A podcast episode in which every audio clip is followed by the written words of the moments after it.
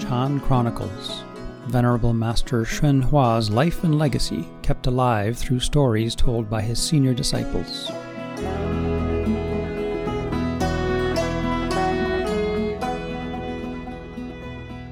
In this episode, we hear from Reverend Heng Sure that Master Hua's fourth guideline of no lying was a fundamental part of the social contract we hold with each other. Lies are violations of a social contract. If I can't trust you, then how am I going to do business with you? If I can't trust you, how can I learn from you? I'll be defended in that place that otherwise could grow, could get useful knowledge by listening carefully. If I don't trust you, I'm certainly not going to follow you. You know, I'll be defended against you. So, this is where spirituality really meets the marketplace, where the sandal hits the pavement, so to speak, where the rubber hits the road, right? I'm your host, Fabrizio Alberico. Please visit our website, dharmaradio.org, for more information about these podcasts and the people and organizations that make them possible.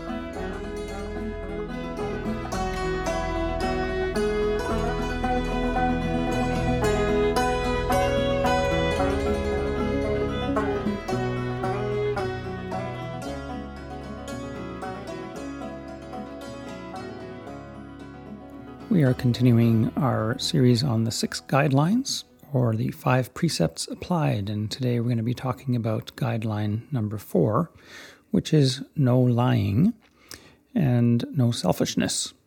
And it seems that all of these guidelines involve some aspect of no selfishness. And so I'm here with Reverend Heng Sure.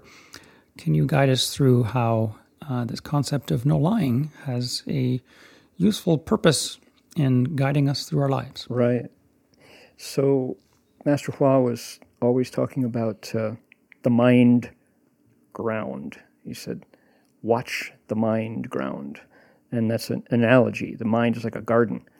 And that's where the action is, so to speak, in a Buddhist cultivation, in a life of Buddhist spiritual practice. You watch the thoughts in the mind and you treat them like a good gardener would be decisive about weeds or tomatoes, weeds or roses, you know, weeds or apple trees.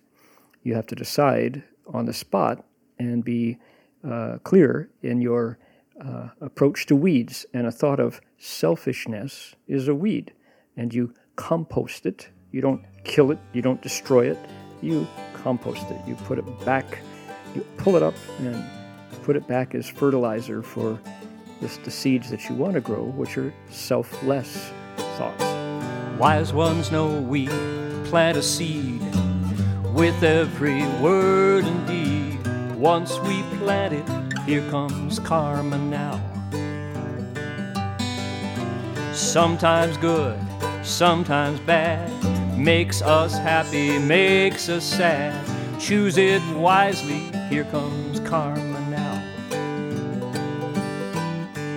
Karma is not heaven sent, karma is not punishment. Sweep the garden, here comes karma now. There's no lawyer you can call. Now, that's that's how he, he approached what are called the six guidelines, and this is guideline against thoughts of selfishness.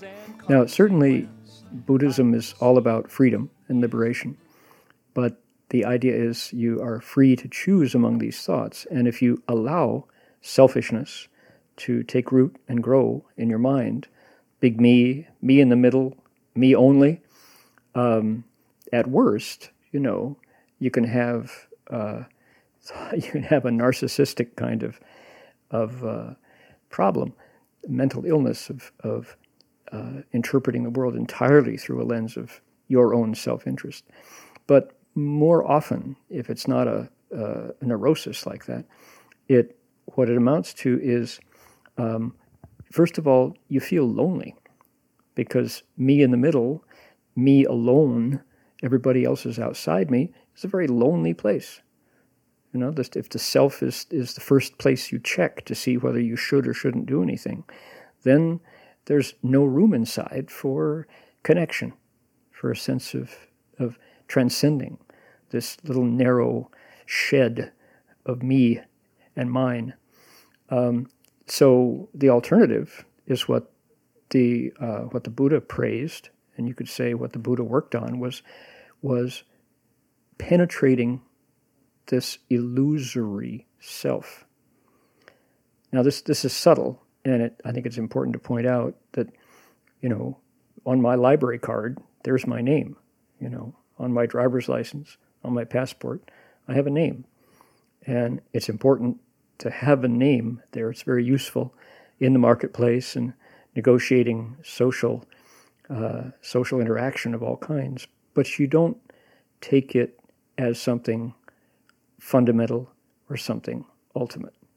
That's that's I think the, a useful Buddhist perspective on on uprooting, transforming, composting thoughts of self.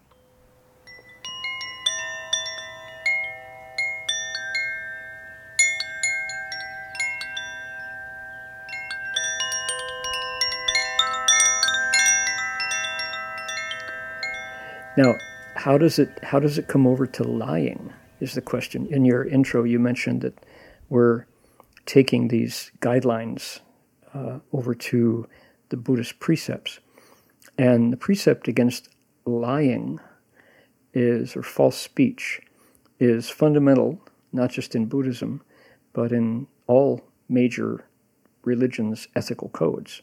You know, in the Bible, it's called bearing false witness in the Torah, you know, the, the Ten Commandments, thou shalt not. Um, lies are violations of a social contract. If I can't trust you, then how am I going to do business with you? If I can't trust you, how can I learn from you? I'll be defended in that place that otherwise could grow, could get useful knowledge by listening carefully. If I don't trust you, I'm certainly not going to follow you. You know, I'll be defended against you. So, this is where spirituality really meets the marketplace, where the sandal hits the pavement, so to speak, where the rubber hits the road, right?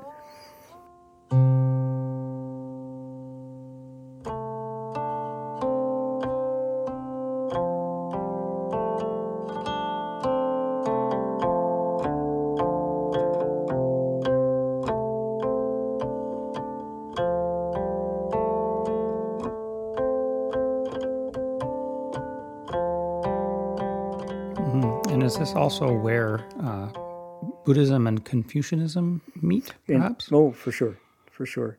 Um, and the key word is integrity. Or Confucius used the word e, righteousness. So the righteous person can words can be trusted. And the Confucian model was a superior person. Confucius called him a junzi. A junzi is anybody ordinary Junzi, a, a superior person is not by birth, it's by behavior. And a superior person, uh, male or female, gender nonspecific, is someone who is as good as their word, right? Trustworthy. Um, and so the idea is if you, why is lying connected to selfish, selflessness? And I think Master Hua, uh, following the Buddha, interpreted these guidelines completely pragmatically. It's not that we like you more, if the Buddha likes me if I tell the truth. It's that if I don't tell the truth, it will impact my meditation and therefore my path to liberation from suffering. Um, when and here's here's how it came down to to we Americans. We were at City of 10,000 Buddhas in the midst of a 10 day meditation retreat. And it was about the uh, fourth or fifth day, and everybody was, you know, our, we just finished lunch and we were more asleep than awake. And heads were nodding on all sides. And Master Hua came in and uh, walked around and said, Do you know why I tell you no lying? Heads are shooting up on all sides. He says, Do you know what the effect on the waters of the mind is of a single lie? We're like, oh, blink, blink. No, I, I, I never thought of that. you know, I never thought of that, sure. No, I don't. Tell me. What is the effect on the water of the mind of a single lie? He says, You tell one lie, it's like dropping a rock into the still, calm waters of the mind, and 100 false thoughts ripple out from that rock. When will you see down to the bottom of your mind again? Well, how long does it take for 100 waves of false thoughts to calm after one rock? And he said, How many lies have you told today? Count the waves. And he stomped out of the Buddha hall. that was that. He dropped, dropped that on us. And it was so graphically clear, you know. And I think, gee, how many ways are there to lie? You can lie by omission you can lie by inference, by hinting. You can lie with your body, you know. And how many waves of false thoughts did I stir up on the waters of my mind today, you know? And oh my goodness. So I thought that's really interesting. The impact of a lie on the meditative mind is intense. And, and you think about people whose livelihood depends on stretching the truth Suppose you're in the advertising department of a software firm and you know that it was time to get the product out, shrink wrapped and out the door, and you knew it had bugs in it. The claims that you were making didn't pass inspection, but you the, the labels are already printed, so you put it out the door, you know, and you have to go market a buggy product. Or suppose you're part of a like a doctor uh, and you've accepted a, a product. You have to promote a product because your salary is being paid by being subsidized by a drug manufacturer, and you know there are side effects, and you can't talk about them, you know, et cetera, et cetera, et cetera. Suppose you're a lawyer. My dad was a lawyer, and my goodness, suppose you your livelihood entirely depends upon convincing the members of the jury or the judge about something that you clearly know is half truth or no truth. You know, how sad. Because all those ripples in the mind. And at some point, you might think, oh, it's time to, to see, to figure out what I'm all about. And when you meditate, you discover all this splashing, these waves on the water. You can't meditate because there's too much turbulence up there. Totally because we were in a a marketplace world that rewarded monetarily, let's say, lying.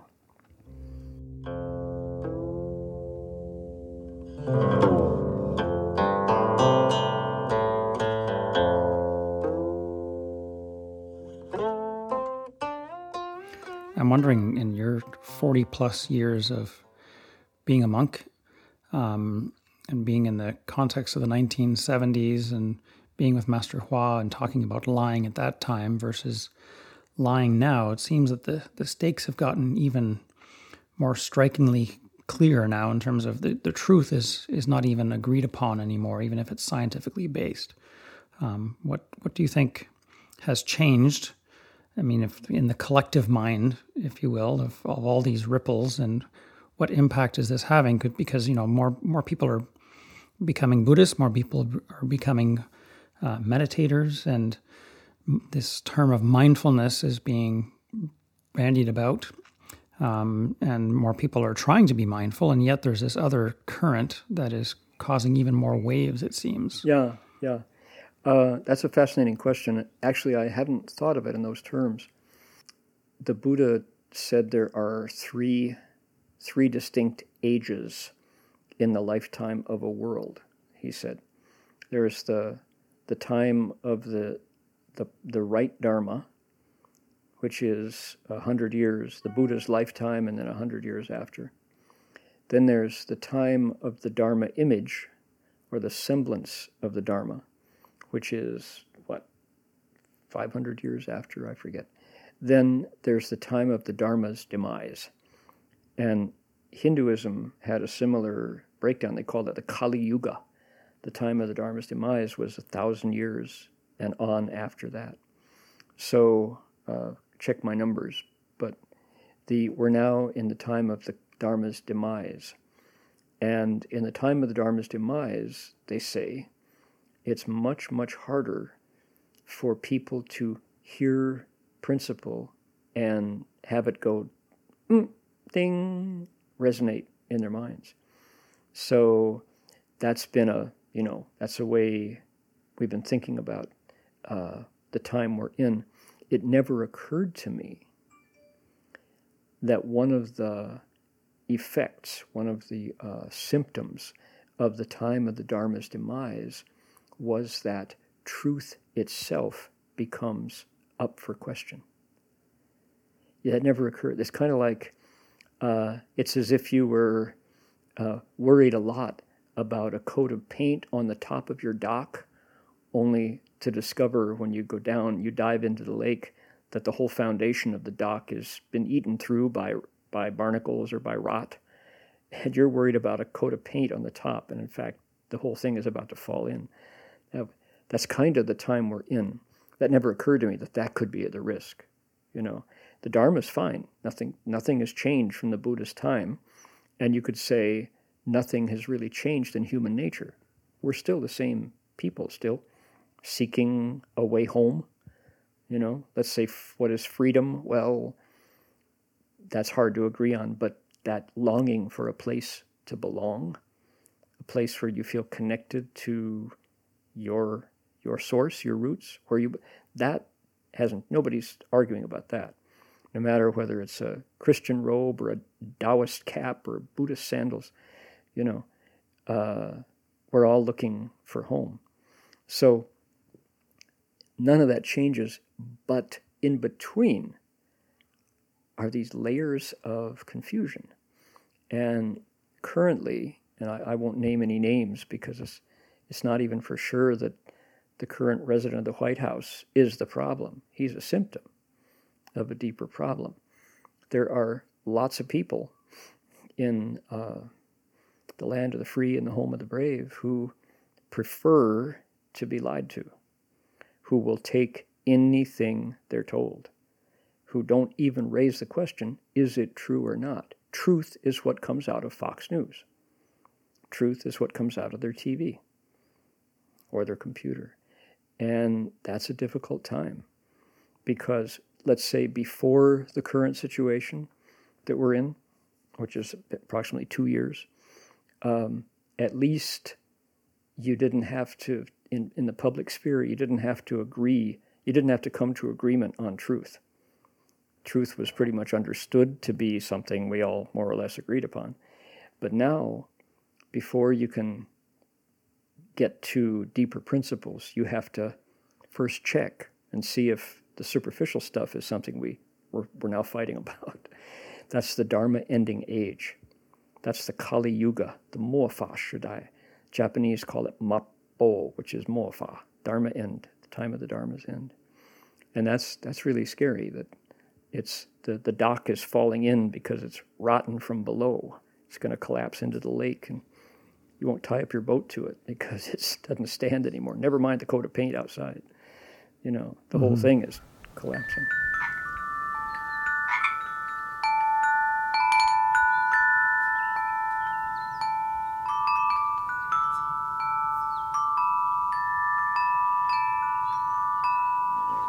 You mentioned the the land of the free and the home of the brave, and this brought up to me this this idea of freedom and how this Western or American concept of freedom is quite different than the freedom the Buddha talked about, right? It's like it's now it's become even the freedom to to see your own version of the truth rather than that self-arising freedom that comes through discipline. What can you say about Master Hua's approach to discipline, which brought about that self-arising freedom, the true freedom? Yeah.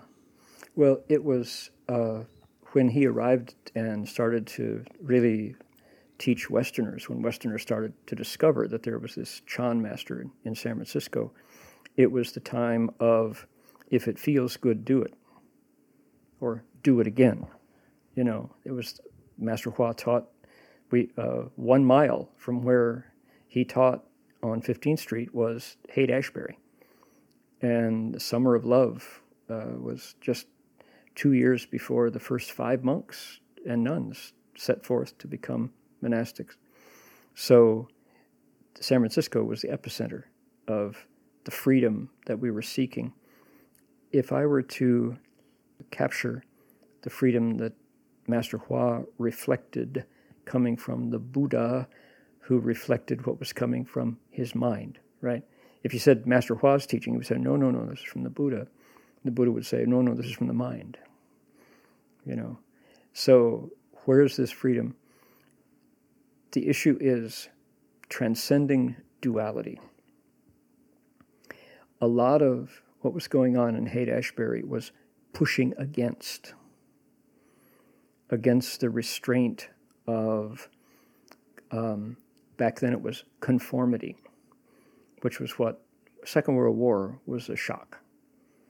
Second World War was indescribable destruction. Humanity's worst, worst, worst side came out.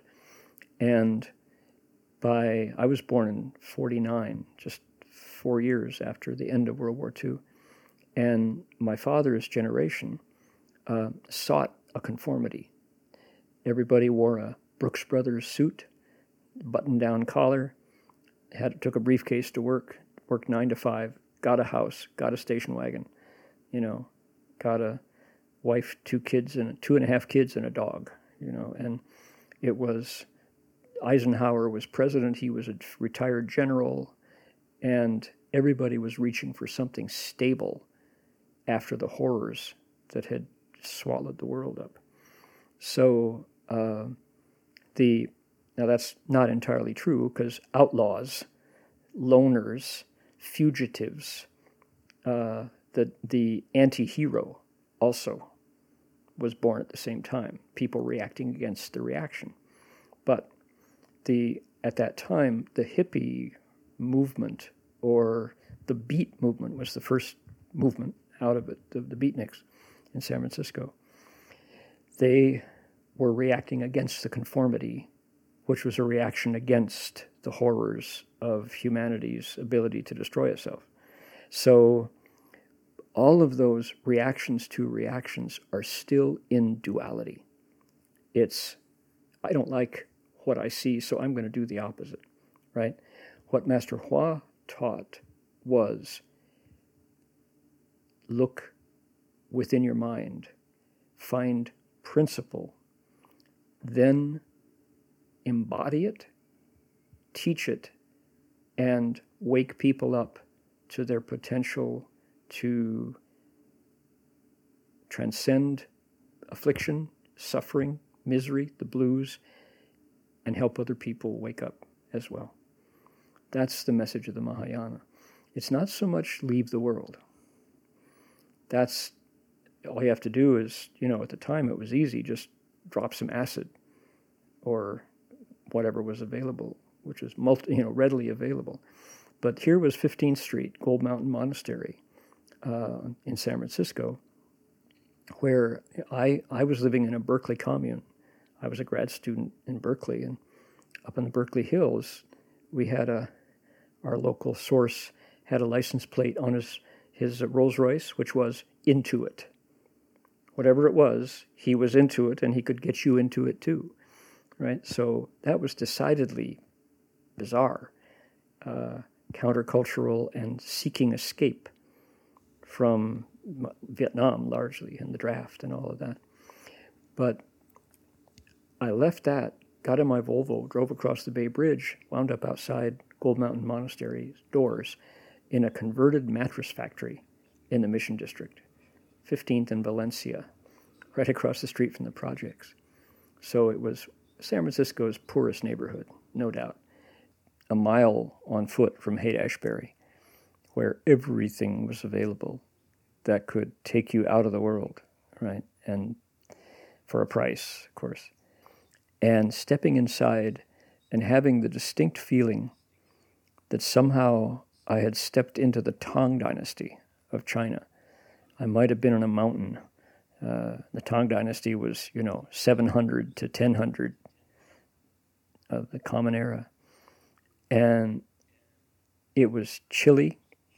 There was incense smoke in the air, and people were meditating on both sides of the hall, sitting straight up and working on their minds. And when that when the bell rang and it was time to to uh, stop meditating, they walked into the dining room, sat down at a class, learning Chinese, so that they could translate Buddhist texts that Master Hua was explaining every day, twice a day, in order to find the Buddha's voice and see how it applied to the world outside the door, where the summer of love and the human beings at Golden Gate Park were taking place. So his version of dealing with the conflict of the 60s and 70s was to look deeply within yourself, find wisdom, and apply it immediately to the world around you. That by waking yourself up, you would be able to go through duality. You're not making a choice between conformity or rejection of conformity. You're not making a choice between marketplace and the, the way place, you know, the Bodhimanda, the, the place of cultivation. You're making a choice between wisdom and the lack of wisdom, between wisdom and, and confusion. And you are the measure of that. So, what a wonderful, my, in fact, my mother, uh, my mother, a, a strong Methodist churchwoman, a former Southern Belle from Kansas City, Missouri, uh, met Master Hua. And at first, she, she was afraid that he had slipped something into my teacup that had made me lose my wits and decide to be a Buddhist monk. You know, but after she met him, she realized that's not the story with this monk. She actually said he he's got wisdom, and that word was not in her vocabulary. So she wrote him a letter. Um, and said, I want to thank you, she said, for providing a sane alternative to all the confusion that was going on for young people around the time of the Vietnam War and the time of tune on, turn in, drop out. You gave them, she said, an alternative that produced wholesome human beings. The, the most Christian Buddhists I've ever met, she'd say. you know, she recognized in, in the the kind of humanity that Master Hua was educating us was the, the principles of Jesus, the best principles of Christianity that many Christians, you know, took for granted. Uh, but in, in the Buddhists that she met, she found people who genuinely espoused uh, kindness and compassion and turning the other cheek and working hard to benefit others.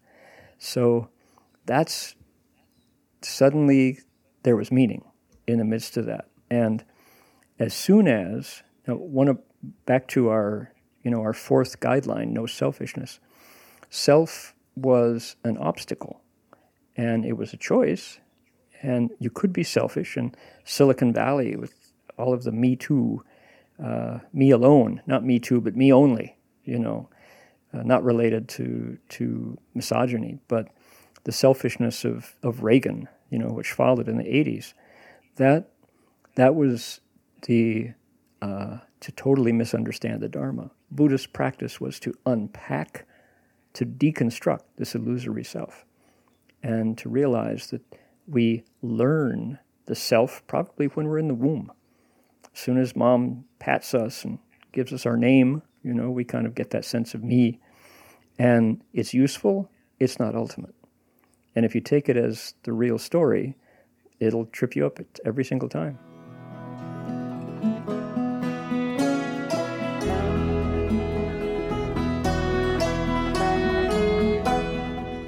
That concludes this episode of Chan Chronicles.